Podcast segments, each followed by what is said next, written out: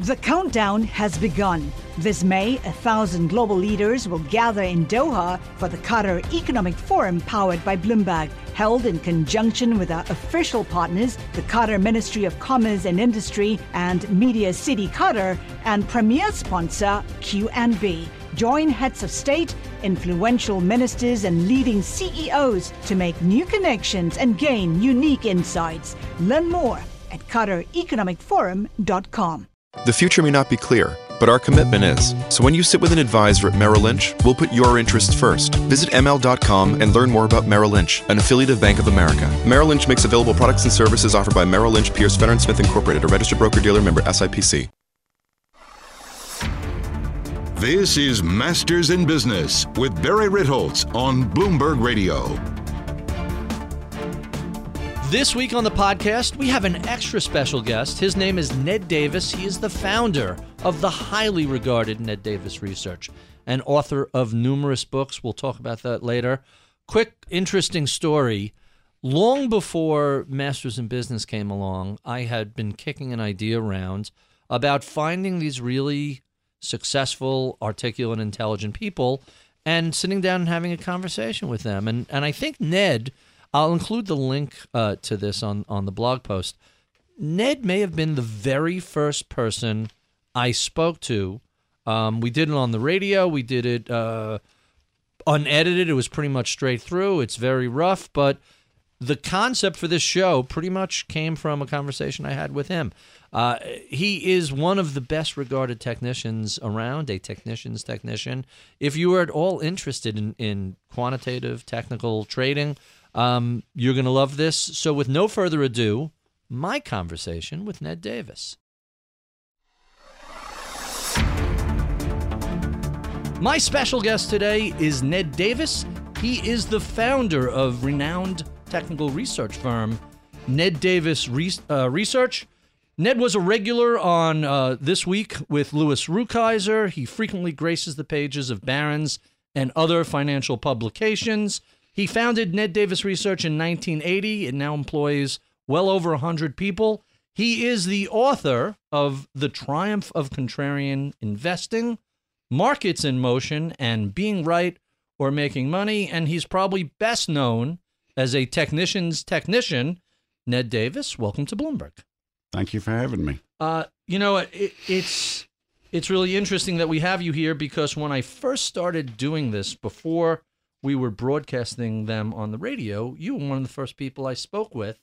Uh, and we did a phone interview. I want to say that was like eight or 10 years ago. A lot of stuff has happened since then. Let, let's talk a little bit about your background. You were studying French in, I believe it was Paris, when you decided, um, I'm going to change my career direction.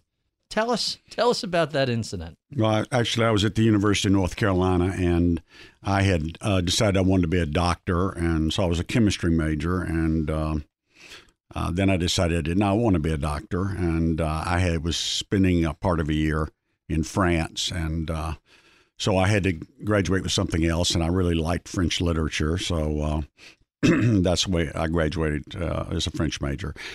Um, I wasn't really sure what I wanted to do, so they they have these, uh, I guess, psychological tests that t- test your aptitude and your interests. And they said my aptitude was in math, mm-hmm. but I didn't wasn't interested in math, and what I was interested in was verbal, but I wasn't any good at verbal. So I was thinking I had had two jobs in the summer at a company called J.C. Bradford and Company as an intern, and I really liked that. You were able to write and read and write, and uh, you were able to use your math skills. So I said, well, this is this is a perfect for me. So then I ended up going to Harvard Business School, which I thought I was going to learn business, but it's actually a management school, mm-hmm. which is not what I wanted. So uh, then I worked went to work full time for J.C. Bradford and Company. So somewhere in the middle of that, I recall you telling a story about studying French in France someone made a reference about your southern accent, and you were kind of thinking, really, I'm not sure if this is for me. Am I misremembering that? well, I, it was. Uh, I really uh, did not know much French when when I went to France, and uh, you know, I was trying to learn the language as best I could, and uh, we had a class, and the teacher uh, said, "Oh, thank you for saying that." Uh, this was in French, of course, and she said, "I always wondered what Lyndon Johnson would sound like speaking French, and now I know." And I'm thinking, well, Lyndon Johnson can barely speak English much, so I decided that uh, I, I, speaking French was not going to be my skill set. So you go to J.C. Bradford, you start penning a daily technical report.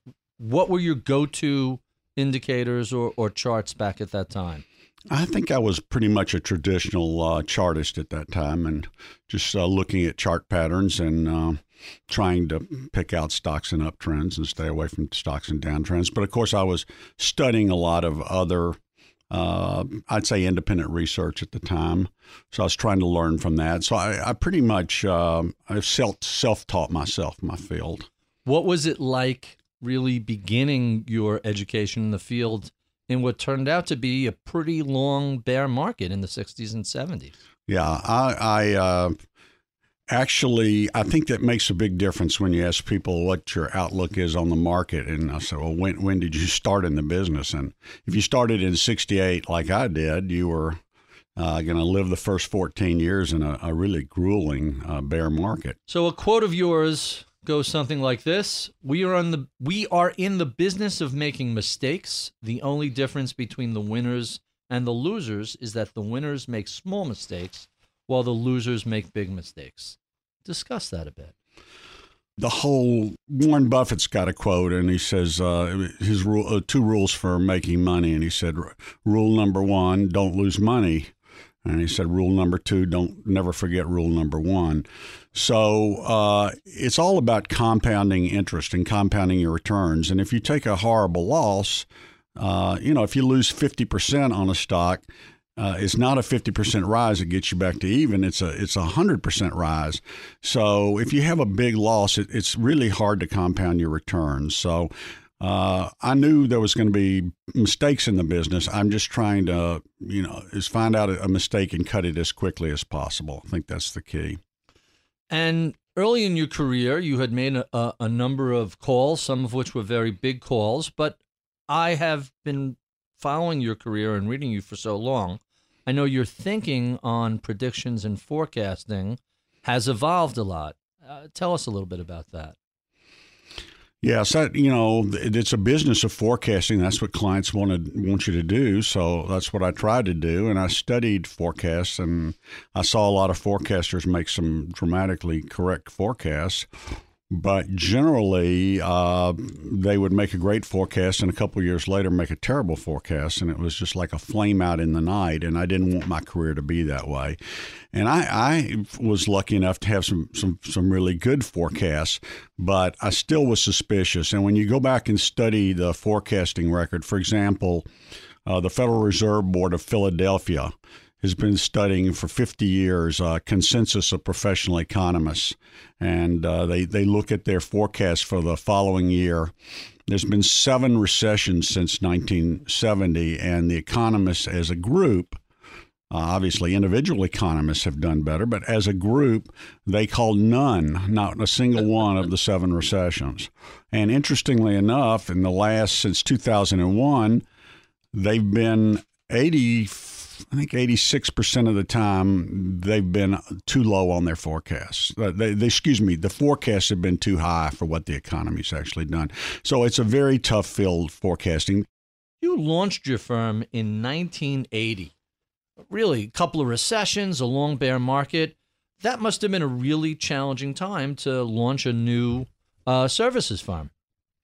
Well, actually, you know, we we're we sell ourselves as risk managers, and it had been such a long period of high risk that uh, people were looking around for risk managers. And um, uh, also, I, it just so happened after that period, long period of time, 68 to 80, most of the time I was with J.C. Bradford. And of course, retail brokerage firms are historically bullish and, and should be. But uh, so, anyway, most of the time that I was there, I was negative, and it was just about the 1980 early period that I was turning more bullish on the long term outlook. So that that was a very fortunate thing, and um, so I left there. I was a partner at Bradford's, but um, I wanted to, I guess my contribution to uh, the, the business is that uh, this was really before computers uh, had taken over. In fact, they had just started over taking over the back offices. And uh, so I wanted to make the research that I do computerized so that I could test some of these things that, uh, that people saw on charts and see if any of them worked. So you got a lot of pushback from Bradford saying, "Hey, I really think we should adapt the new technology to our practice." They weren't very keen on that. Well, the the answer basically was if, if it ain't broke, don't fix it, which is which is a good answer. But this is something I wanted to do, and uh, there were a couple Bradford brokers, Ed Mendel and Kent Regenstein, that that wanted to go out and, and try this, and uh, we already had a pretty good following, so. Uh, we were wor- we were nervous about it, obviously, but um, we um, we didn't use any debt. We put up our own money, and uh, you know we had enough customers, and we, we made a go of it from the beginning. Launching with a handful of customers or a decent number of customers, how to make that transition fairly even? What were the first fairly easy? What were the first couple of years like um, when you were building the business?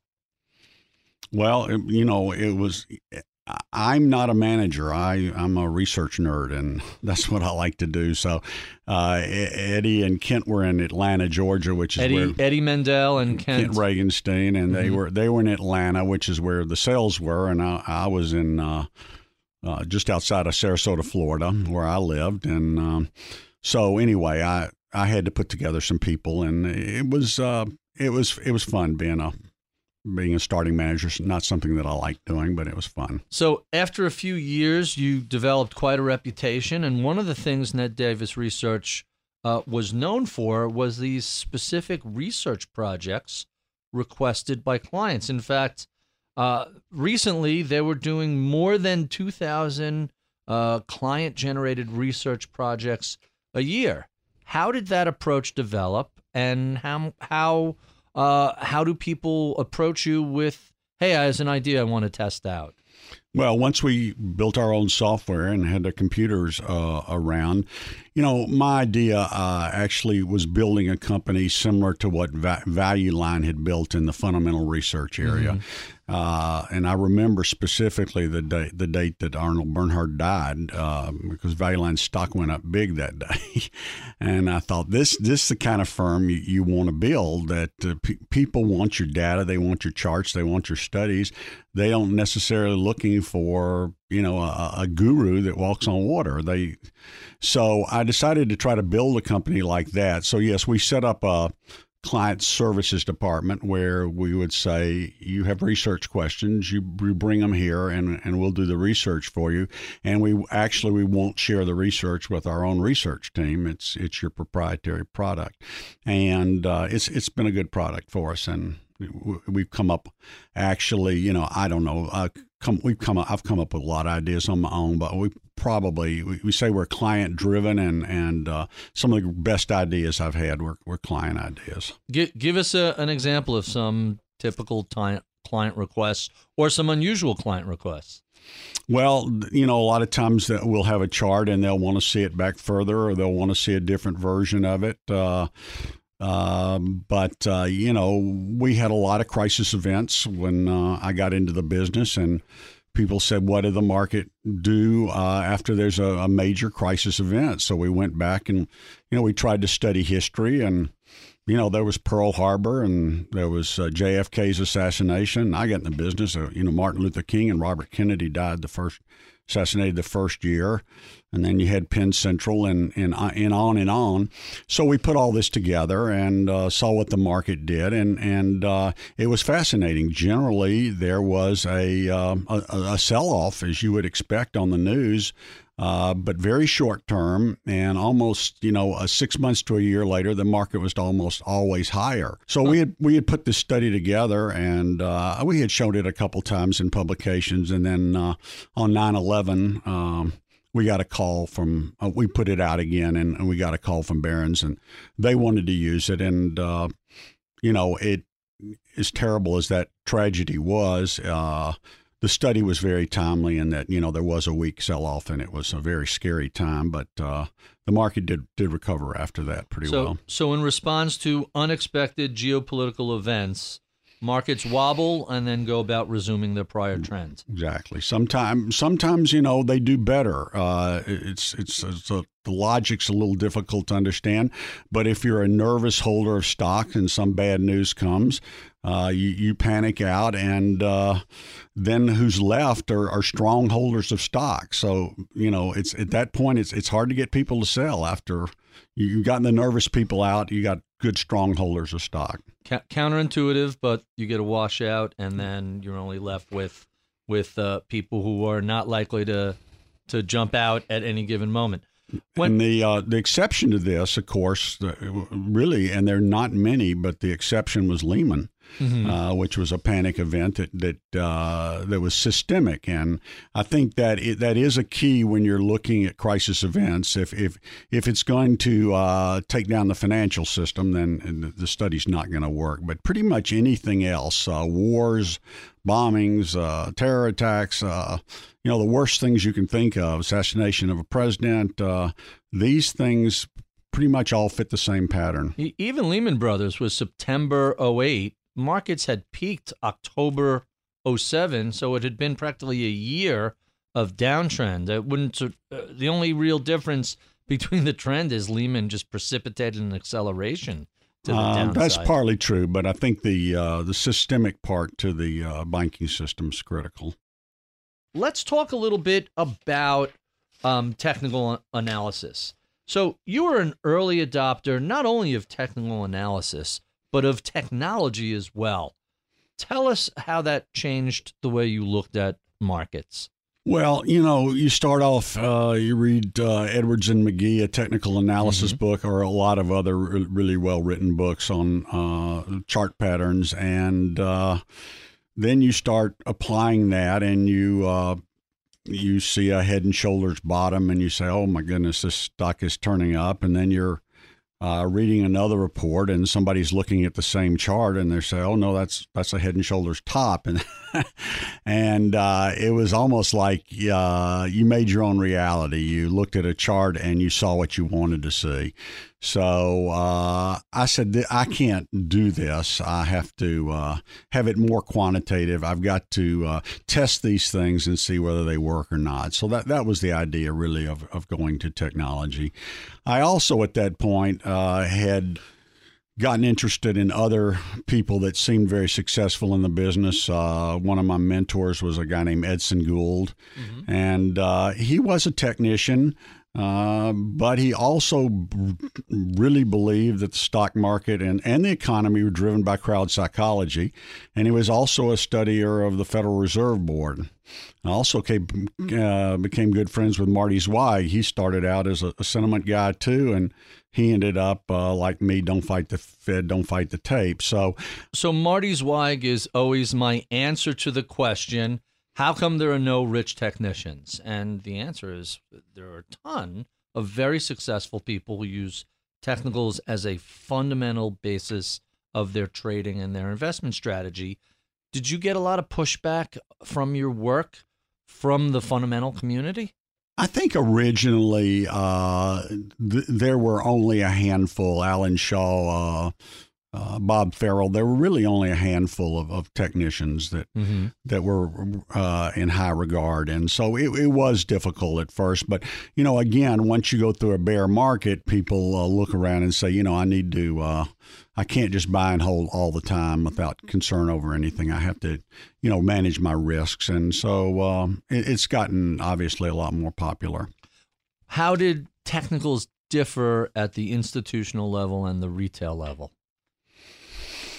Well, I think retail was, you know, more interested in just, uh, you know, short term movements in and stocks, and uh, the institutionals were more interested in a big picture, uh, maybe tying it in with the macro and and and the Fed and sentiment and uh, longer term things. And I had also gotten interested, uh, you know, in the in the Fed Federal Reserve Board's uh, you know emphasis on in the stock market and and so trying to put things in perspective uh, a guy named Hamilton Bolton with the bank credit analyst had put together a monetary thermometer which was really a mm-hmm. one of the first models uh, that they had timing model uh, using Federal Reserve statistics. And I, I was really fascinated by that.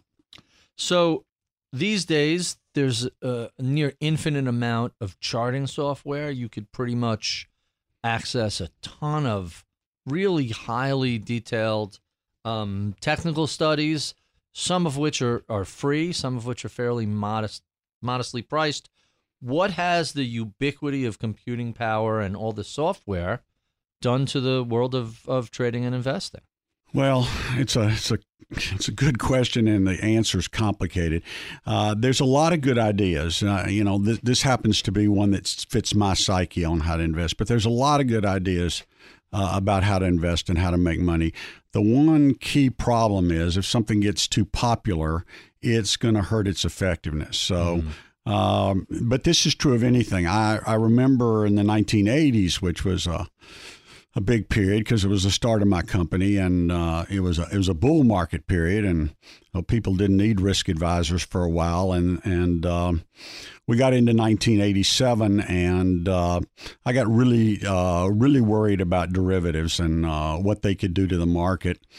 But uh, anyway, that, are you referring to portfolio insurance or something broader? Portfolio insurance, uh, which was part of part mm-hmm. of using derivatives to do portfolio insurance. And actually, I thought portfolio insurance was one of the coolest ideas I'd ever heard of, and it actually fit exactly what I want to do with my hedge work. I want, you know, I want to protect my portfolio in a downtrend. And so it was a great idea and it was widely sold on Wall Street. And then, uh, you know, the market started down. And fortunately, I, I was able to, uh, to, sort, to sort of see this one. So uh, anyway, that we had a, we had a crash that I think was caused really by a great idea that got too popular. So um, this is the thing when technical analysis gets so popular, everybody's looking at the same patterns and the same breakouts and acting on them. It's not going to act as well as if you could find something that nobody's looking at. Let's talk a little bit about the stock market and what separates good investors from not so good investors. Uh, you wrote something not too long ago uh, in one of your books, or maybe it was a, a little while ago, uh, good investors, successful investors have four basic traits they're objective, they're disciplined, they're flexible, and they're risk averse. Is it that simple? It's just those four things. You do that, and you're uh, good to be a good investor? Yes, it, it's complicated when you say those things together because people think, well, discipline is the opposite of flexible. But mm-hmm. when we use the term flexible, we're really, really thinking about open mindedness. And, and this is one of the curses in my life or one of the gifts in my life is that uh, if there's a debate, I, I could pretty well take both sides.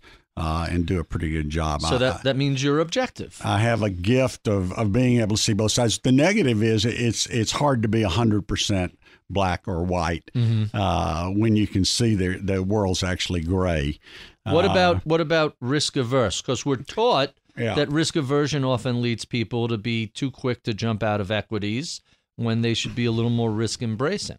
Yes, well, it, it, that's a good question because it, it, it happens to be the the one piece of my philosophy that has changed over the years because there's a lot of risk takers that have made a lot of money but what they do is they manage their risk so they'll they'll take a big position but uh, if it, if it goes sour or the news changes, they get out. So it's still a matter. It's still a matter of risk management. But I, I think the term risk averse was uh, came from uh, being in the market from 1968 to 82. Frankly. So, speaking of which, those who study history are condemned to repeat its mistakes. How difficult is it for investors to learn the lessons that history presents to us? Well, it's tricky because you want to learn the correct lessons and you don't want to learn the bad lessons. And it, it's a little hard to know uh, which it is. So, th- what happens is there'll be a period of time, and there was a mistake during that period of time, and everybody learns and says, Well, I won't make that mistake again. And then times change, and periods change, and eras change.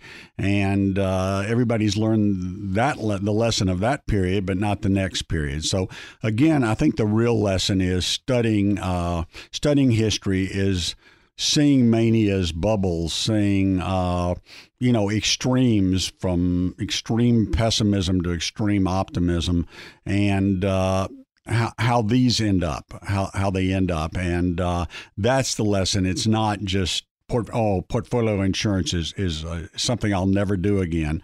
That that's not really the lesson. The lesson is it, it got too popular. The market got too high. There was too much optimism, and that that that is a terrible combination. That's the lesson to learn. So so between the extremes of of too much pessimism, like we saw in 87 and 73, 74 and 03 and 09, and too much optimism with 66 and go through the list.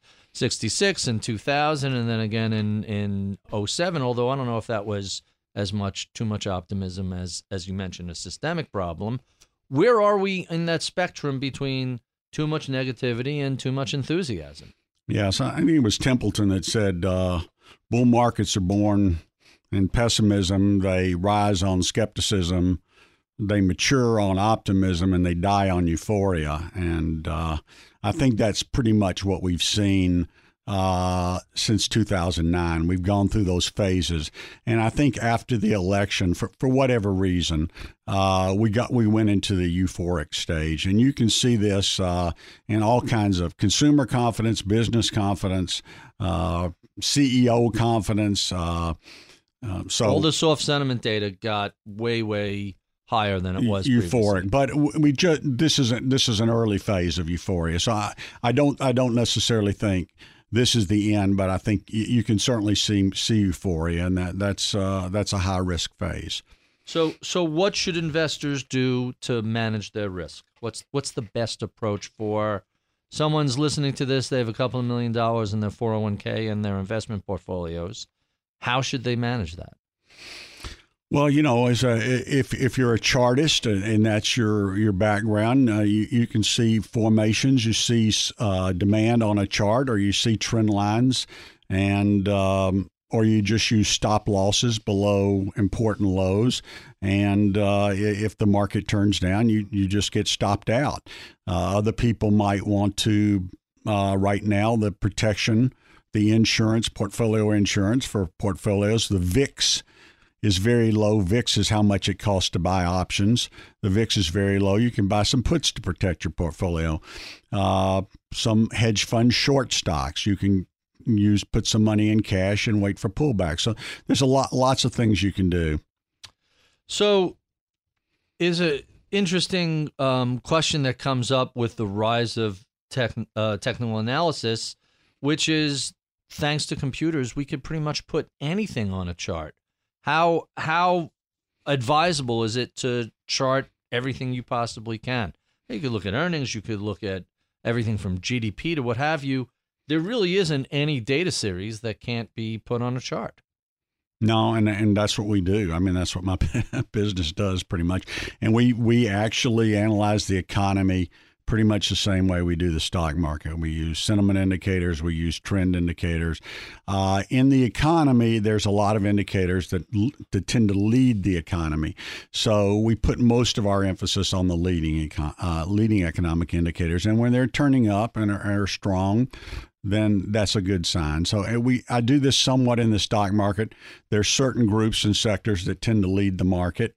Uh, and so we put our main emphasis on those, the trend of those.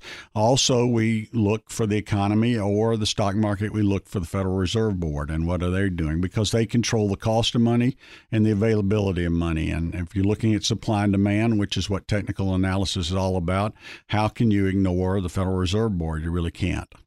Talk to me about Big Mo. It's one of my favorite charts of yours. How did how did the idea come about, and, and what tell us what it actually depicts? Okay, Big Mo is just a trend of 100, uh, 100 uh, industry groups, 100 sub industry groups, and it's the cyclical trend. So we're talking, you know, a year or two kind of trends. Um, but I called it, put the Mo in there. Uh, we also look at rates of change, how fast a group is rising or falling, and the momentum indicators um, are trend sensitive, but they're not exactly trend indicators. So they can be early. So when you put the trend following indicators and the uh, the momentum indicators together, uh, I think you can get a little closer to tops and bottoms.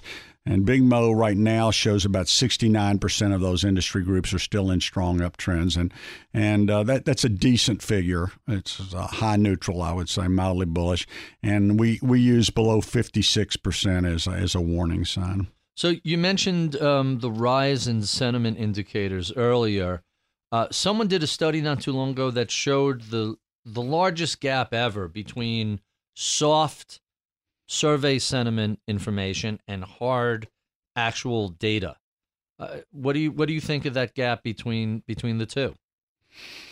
Well, uh, I think clearly the soft tends to be leading uh, leads the hard. So the fact that the uh, soft is strong and the, and the hard is is, weak uh, is not necessarily a, a bad sign. However, this works much better depending on where you are in a cycle. Uh, if you're coming out of a recession and there's a lot of unused labor, unused capital, there's a lot of savings around, uh, and then sentiment soars, well, people have the ability to go out and, and, and spend. And we saw this in 2009, 2010. Now we're getting the same kind of sentiment readings now but we've had nine years of an expansion, and and people have very little savings. They're up to their teeth. Uh, you got a, over a trillion dollars in student debt. You know, got a trillion dollars of credit card debt, and you got a trillion dollars in auto debt. Uh, so it's a lot different thing. So yes, I think the hard we think the hard debt is going to come on, but not by much. So, uh, since we're talking about sentiment, how noisy is the series of, of sentiment data? It seems that there's a lot of fairly wild swings uh, over short periods of time.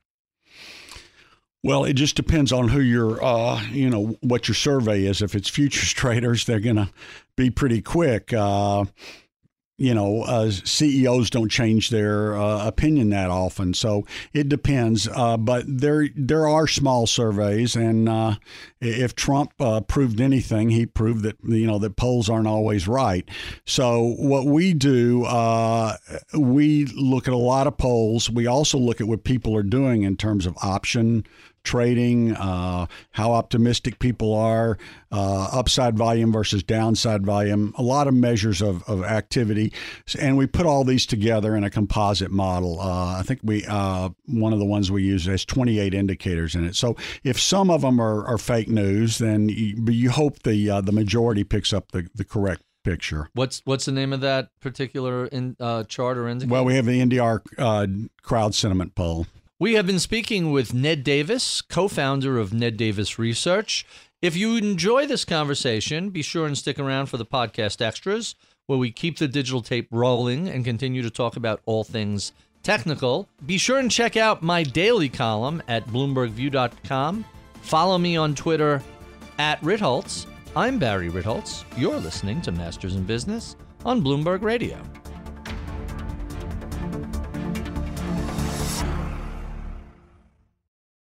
What could your future hold? More than you think. Because at Merrill Lynch, we work with you to create a strategy built around your priorities. Visit ML.com and learn more about Merrill Lynch, an affiliate of Bank of America. Merrill Lynch makes available products and services offered by Merrill Lynch, Pierce, Fenner & Smith Incorporated, a registered broker-dealer member SIPC.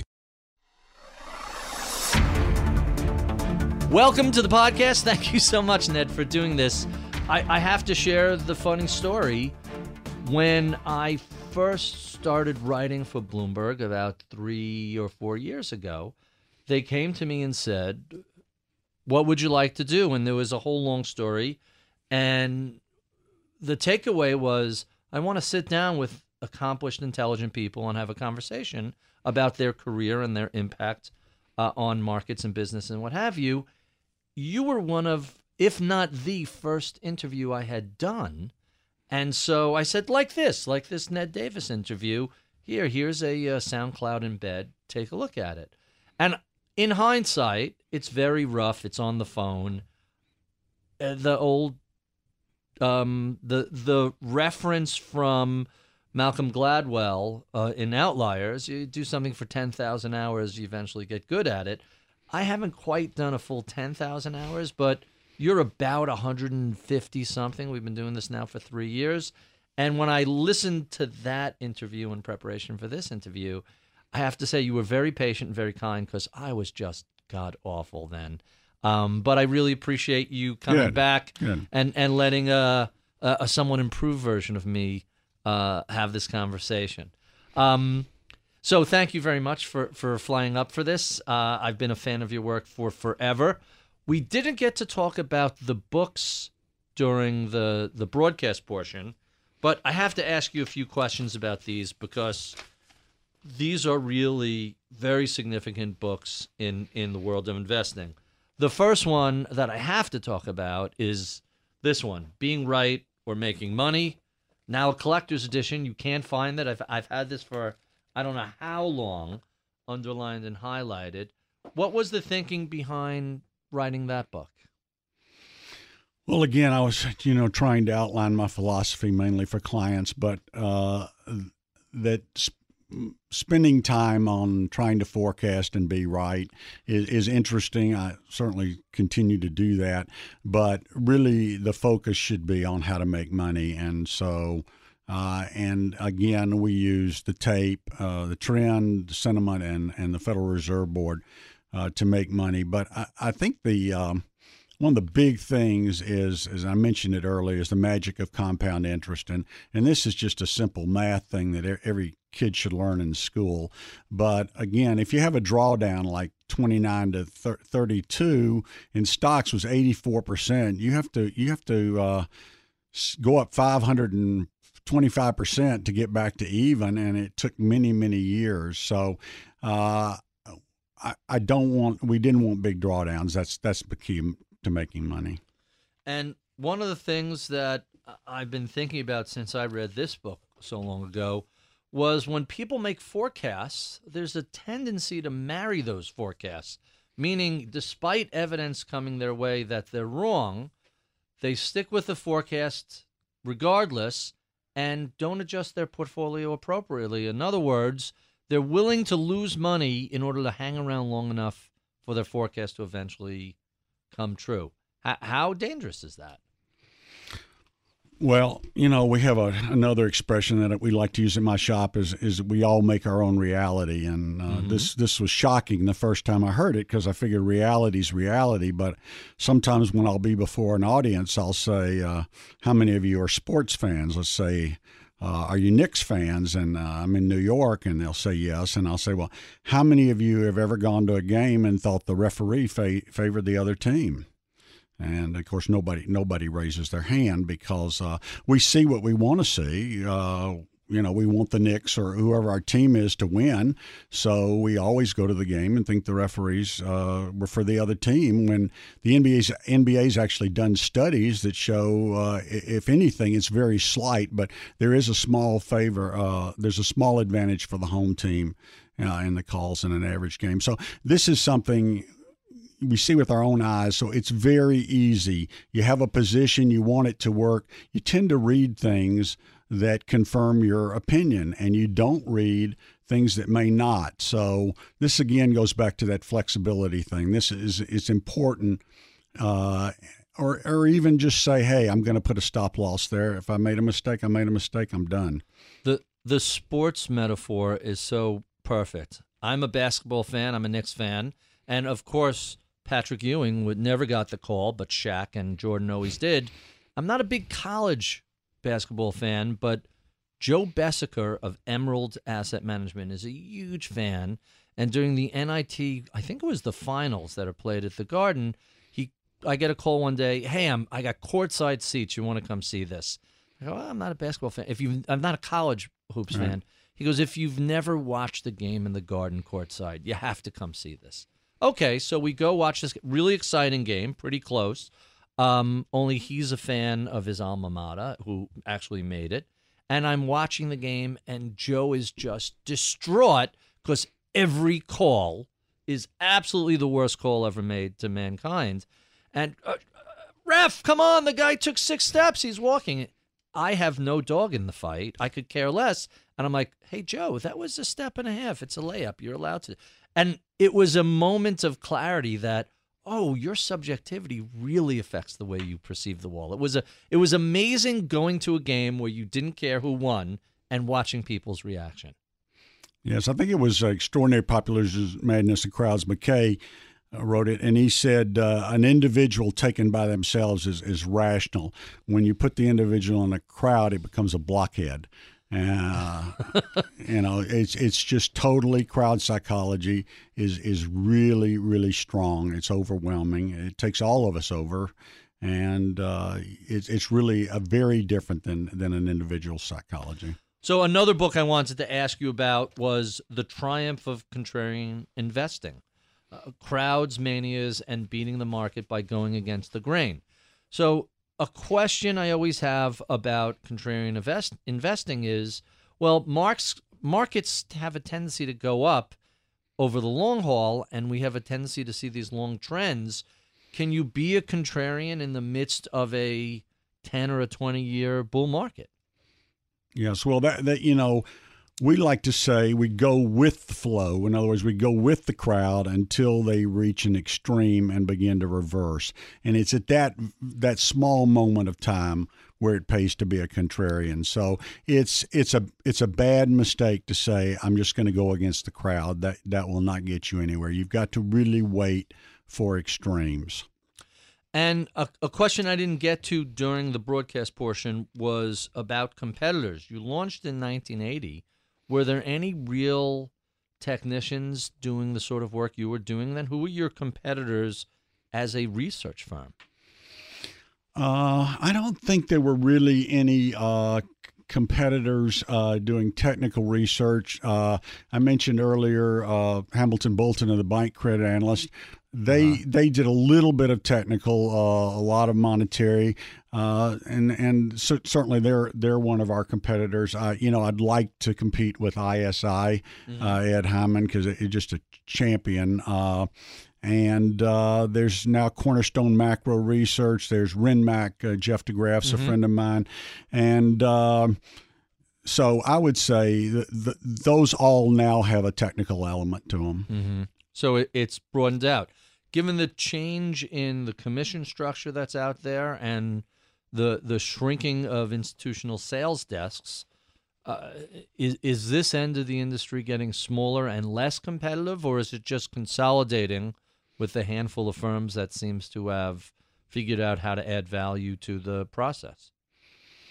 Uh, you know, it was concentrated uh, by Wall Street banks, and now uh, there's there's a lot of independent firms uh, that are doing a great job. So uh, I don't know. It it has changed. Certainly, uh, commissions have changed. They they were fixed when I got into the business, and uh, so it, it, it's gotten harder, but uh, the business has changed. It's always changing.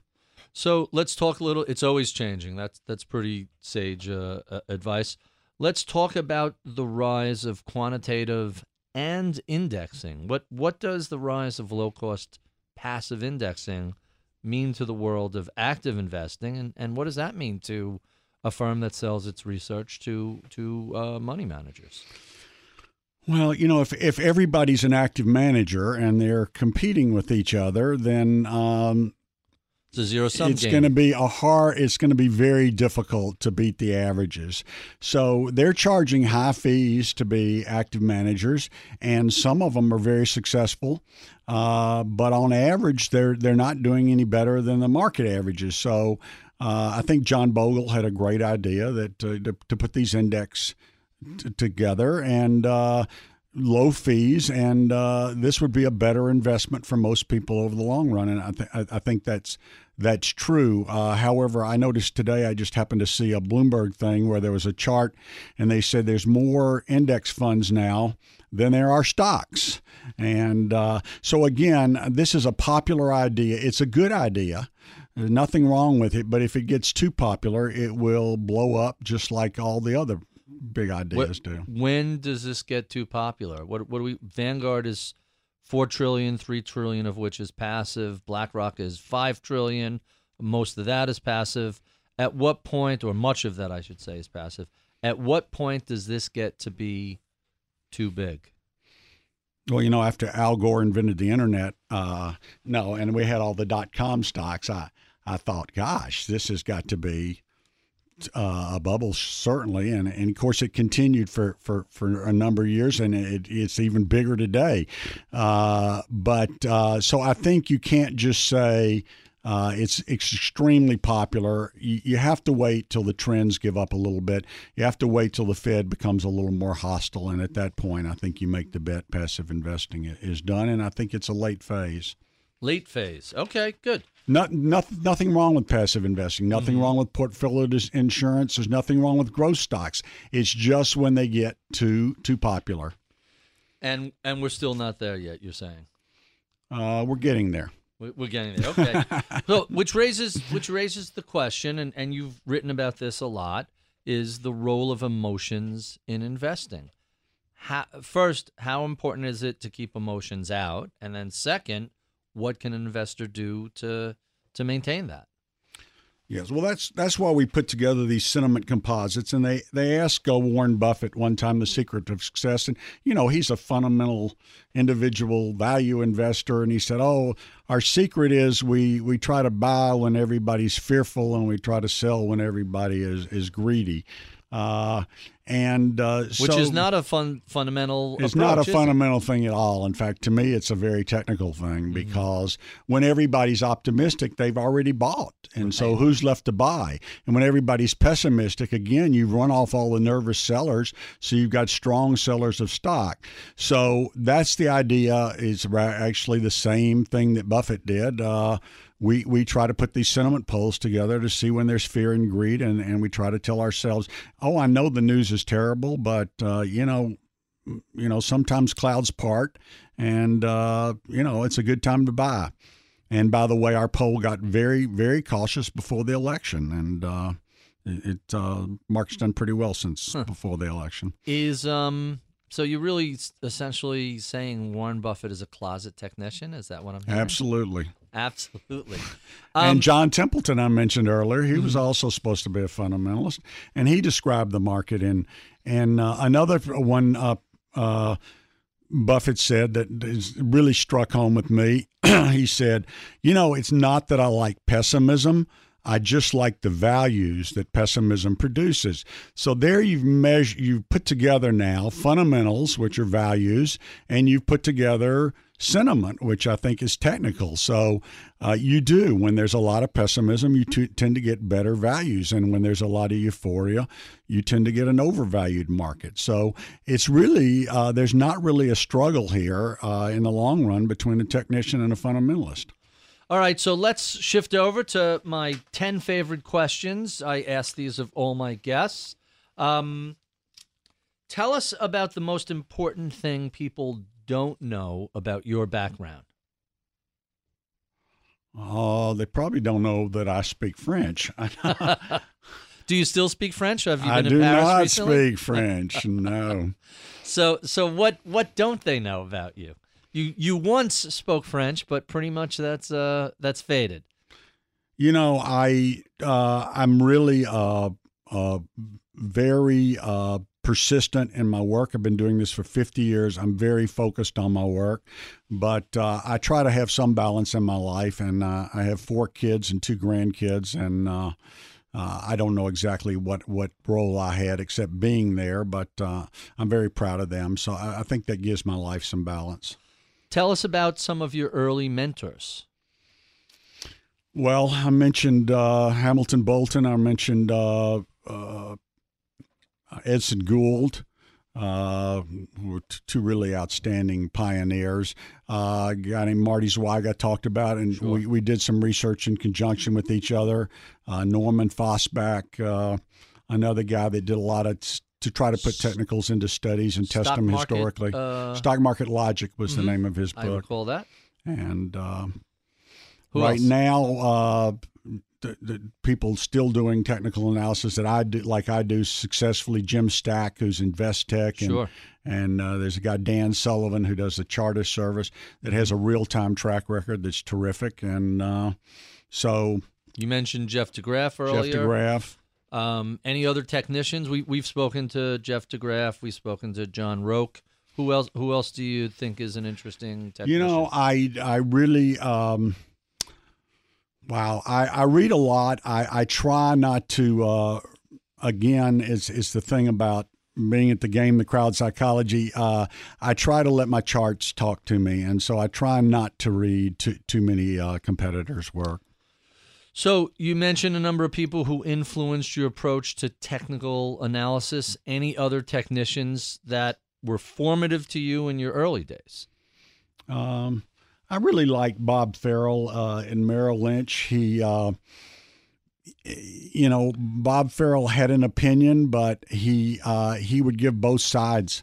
Uh, uh, he would give a balanced view and and uh, sort of lean one way or the other, and that really appealed to me. I I just did not like the approach that the world's all black or all white. It's hundred percent bullish, or you know, sell everything. I just don't think the world worked that way, and he was able to pull it off, and uh, he he had a lot of good uh, good rules and uh, the ten rules of market investing by yes, Bob Farrell, and and they're excellent.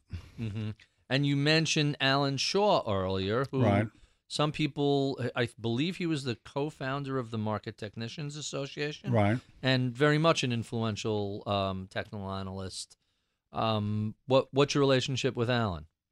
Uh, I know him, and I used to, you know, I get, I used to read his work, and uh, again, he's a, he's a level-headed, uh, and he's a nice guy. He's an honest guy, and uh, he helped a lot of people in the business that got into it and taught them stuff, and uh, so.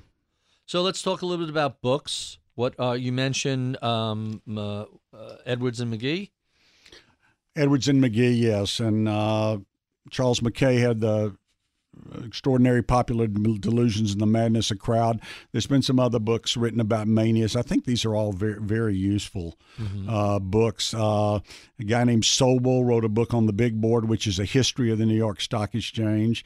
Uh, so I, he's gone over a lot, a lot of periods. So I, like history books um, and then uh, marty zweig had winning on wall street and norman fosback market logic and those would be some of my mm-hmm. favorites uh, what do you What do you read to relax? Do you read anything that's not technical analysis, markets, or history? You know, I read. I uh, like sports. I read about sports. Uh, I don't like to discuss politics, but I like politics, so I re- read like to, it's gotten more and more fascinating. Mm-hmm. And um, some other fiction, I really don't read a lot. Uh, I read just recently. My kids maybe read a, a, "Boys in the Boat," which is a story of rowing and uh, uh, Washington State that went on and, and won the Olympics. Uh, and uh, it, it, was a fascinating book. Huh, quite quite interesting.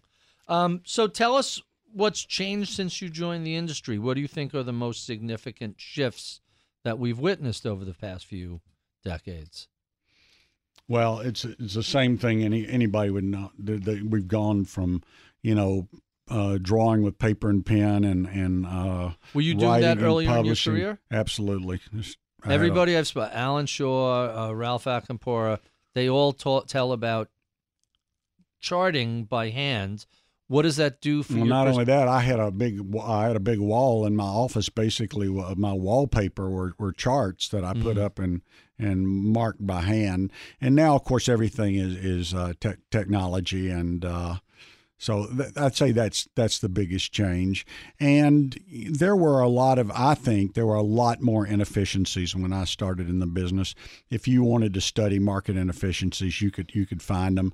And uh, with algorithms and computers uh, and all these bright guys doing this stuff, I think there's a there's a lot less of that.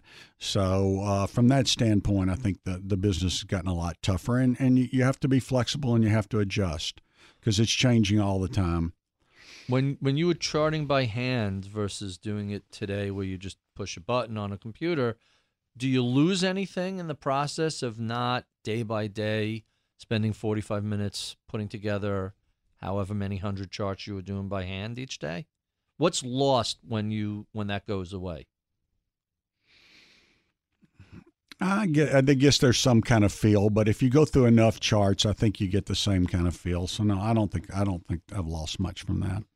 Um, so given that technology has been the prime driver of changes in the past, what do you think the next major shifts are going to be in the industry?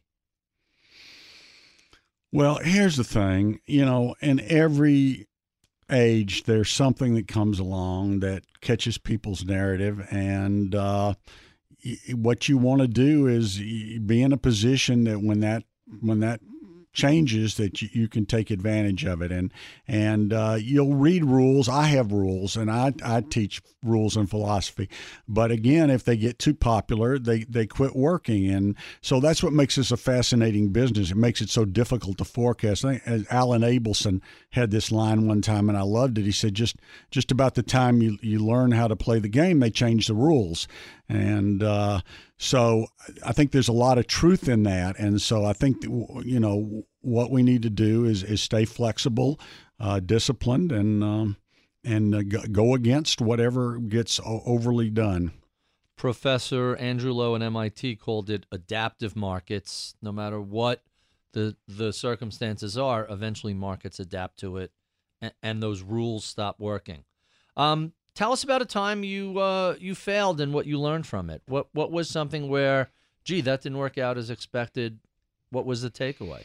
Well, I, you know, again, uh, I said one of my rules is don't don't fight the Fed. Well, uh, you know, the Fed was tightening uh, right into to, to 2000 and, and into 2007, and and as soon as uh, well, as, as Bear Stearns blew up, they they started easing. Mm-hmm. So you say, well, the market can't go down because the Fed's going to you know, going to protect it. And that's that's one of my key rules. Well, the Fed kept easing and the market kept going down. So uh, I, I, I didn't. This is not a mistake because I saw the trend turning down, and uh, I, I, saw the sentiment where it was with with ha- the housing bubble, and uh, so that didn't throw me off. But in the late 1990s, uh, one of Gould's uh, indicators uh, was the dividend yield on the Dow, and he said when it gets down below you know three percent, the mar- market's in trouble. Well, it did that in late 1996, and that I think that's one of the reasons. Uh, in, you know, the Greenspan said irrational exuberance,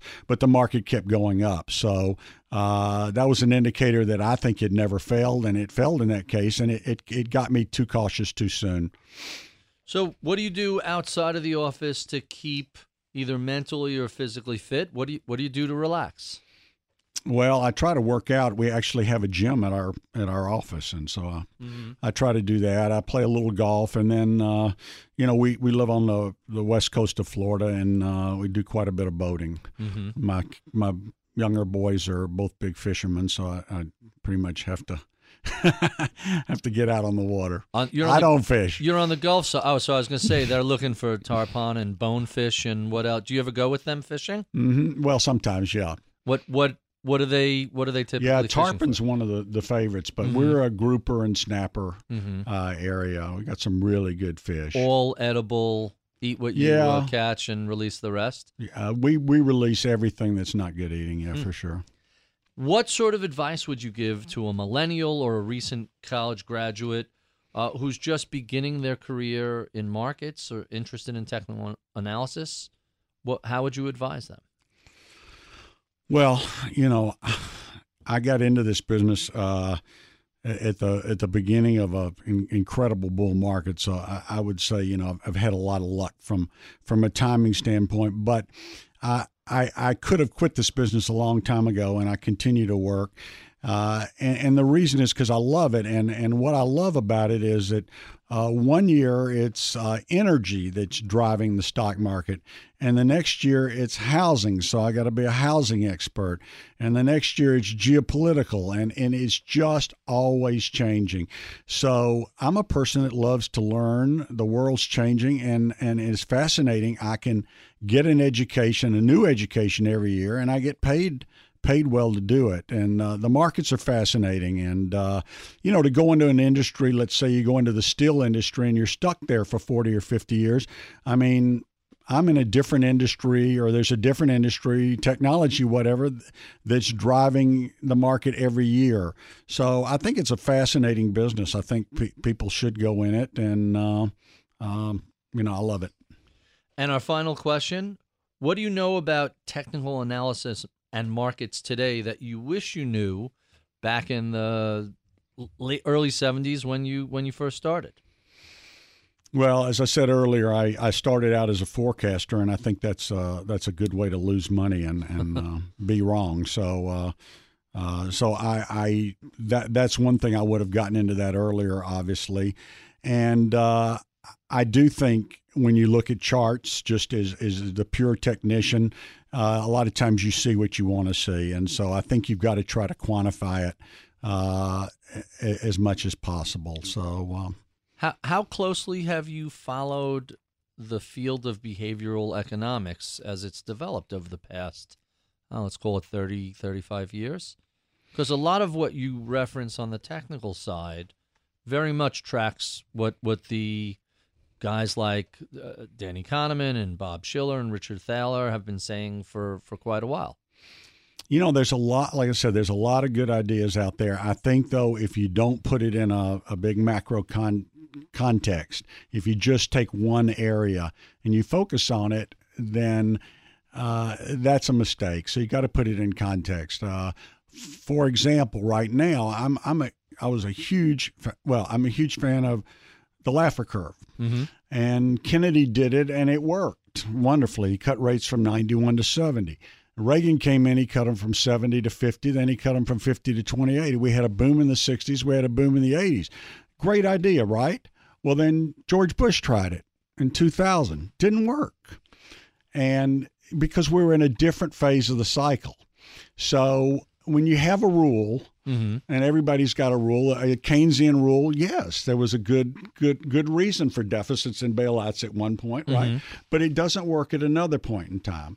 So I think this is the problem with, with this kind of thing, just getting focused on one area. You've got to put it in context. Let, let me push back on the Laffer rule for a second. When you have very high taxes and you cut them significantly, you get a huge impact from right, that. Exactly. When when you make minor changes, what did Bush do? Thirty nine exactly what, to thirty seven. Exactly what Trump wants to do. Thirty nine to thirty five. Exactly. Uh, nobody remember when when Reagan came in, there were all manner of um, uh, tax shelters and deferments. His tax change immediately led to a whole range of behavioral changes. Accountants, lawyers, investors. Hey, this real estate shelter you have, it's done. You better move your money elsewhere, and a lot of it finds its way into. But three, four percent. Nobody is doing a wholesale revision of it. It's, it's an incentive, but it's very small. It, it, it's I, I ask people if you drop your next dollar from ninety one to seventy. Right. W- would that make you want to work harder? Yeah. Yeah. yeah. And then you say, well, what about if you went from 39 to 35? They went, mm, Not really. hey, know? I'll take the extra cash, but I'm certainly not changing my entire Kennedy corporate did, structure. Kennedy did it after two recessions, mm-hmm. 58 and 60, and Reagan did it after two recessions, 80 and 82. Right. And now we've had a nine-year expansion, and we're going to now we're going to stimulate Too late. by cutting taxes. So I just say there's nothing wrong with the rule. There's it's nothing wrong applied. with the, incentives, but it, it, depends on when, when it happens, what era, when what the cycle is. So th- that's the problem with having a, a set mindset. You you referenced your following politics from afar. Who who else do you think has some interesting political theories as to what's going on these days? Uh you know, I uh, there was a commission that, and I think this was uh, uh, Obama's really biggest mistake. But anyway, he had a commission to to look at the fiscal monetary structure, uh, mm-hmm. Simpson Bowles, and it was bipartisan. Mm-hmm. Last bipartisan commission we've had, and uh, almost, uh, I mean, nobody liked it because somebody was getting gored somewhere, was getting something taken away. But I personally felt like that that was a great idea and um, they just neither the Democrats nor Republicans would do it. But I think uh, essentially that was a lot of the things we needed to do. We have been speaking to Ned Davis of Ned Davis Research. If you enjoy this conversation, be sure and check out our other past three years. I don't even know how many we've had of, of conversations. I would be remiss if I did not thank Taylor Riggs, my Booker producer, and Michael Batnick our head of research. Uh, be sure and check out all our other conversations. You can find them on SoundCloud, Bloomberg.com, Apple, iTunes. We love your comments, feedback, and suggestions. Write to us at MIBpodcast at Bloomberg.net. I'm Barry Ritholtz. You've been listening to Masters in Business on Bloomberg Radio.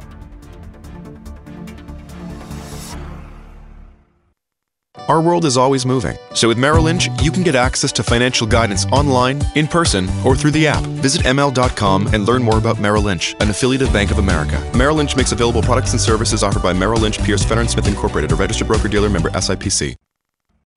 Collaborate for a greener future at the Bloomberg Green Festival, a groundbreaking celebration of the thinkers, doers, and innovators leading the way. From design and culture to technology, science, and entertainment. Hear from inspirational speakers and immerse yourself in climate solutions. July 10th through 13th in Seattle. Title sponsor Amazon. Official airline Alaska Airlines. Get 20% off using promo code radio20 at bloomberglive.com slash green festival.